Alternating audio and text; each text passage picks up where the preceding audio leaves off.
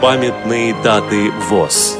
двадцать второго января, девяносто пять лет, со дня рождения Нурмухамета Карамуддиновича Ямалиева, прокурора-криминалиста, участника Великой Отечественной войны. Программа подготовлена при содействии Российской государственной библиотеки для слепых.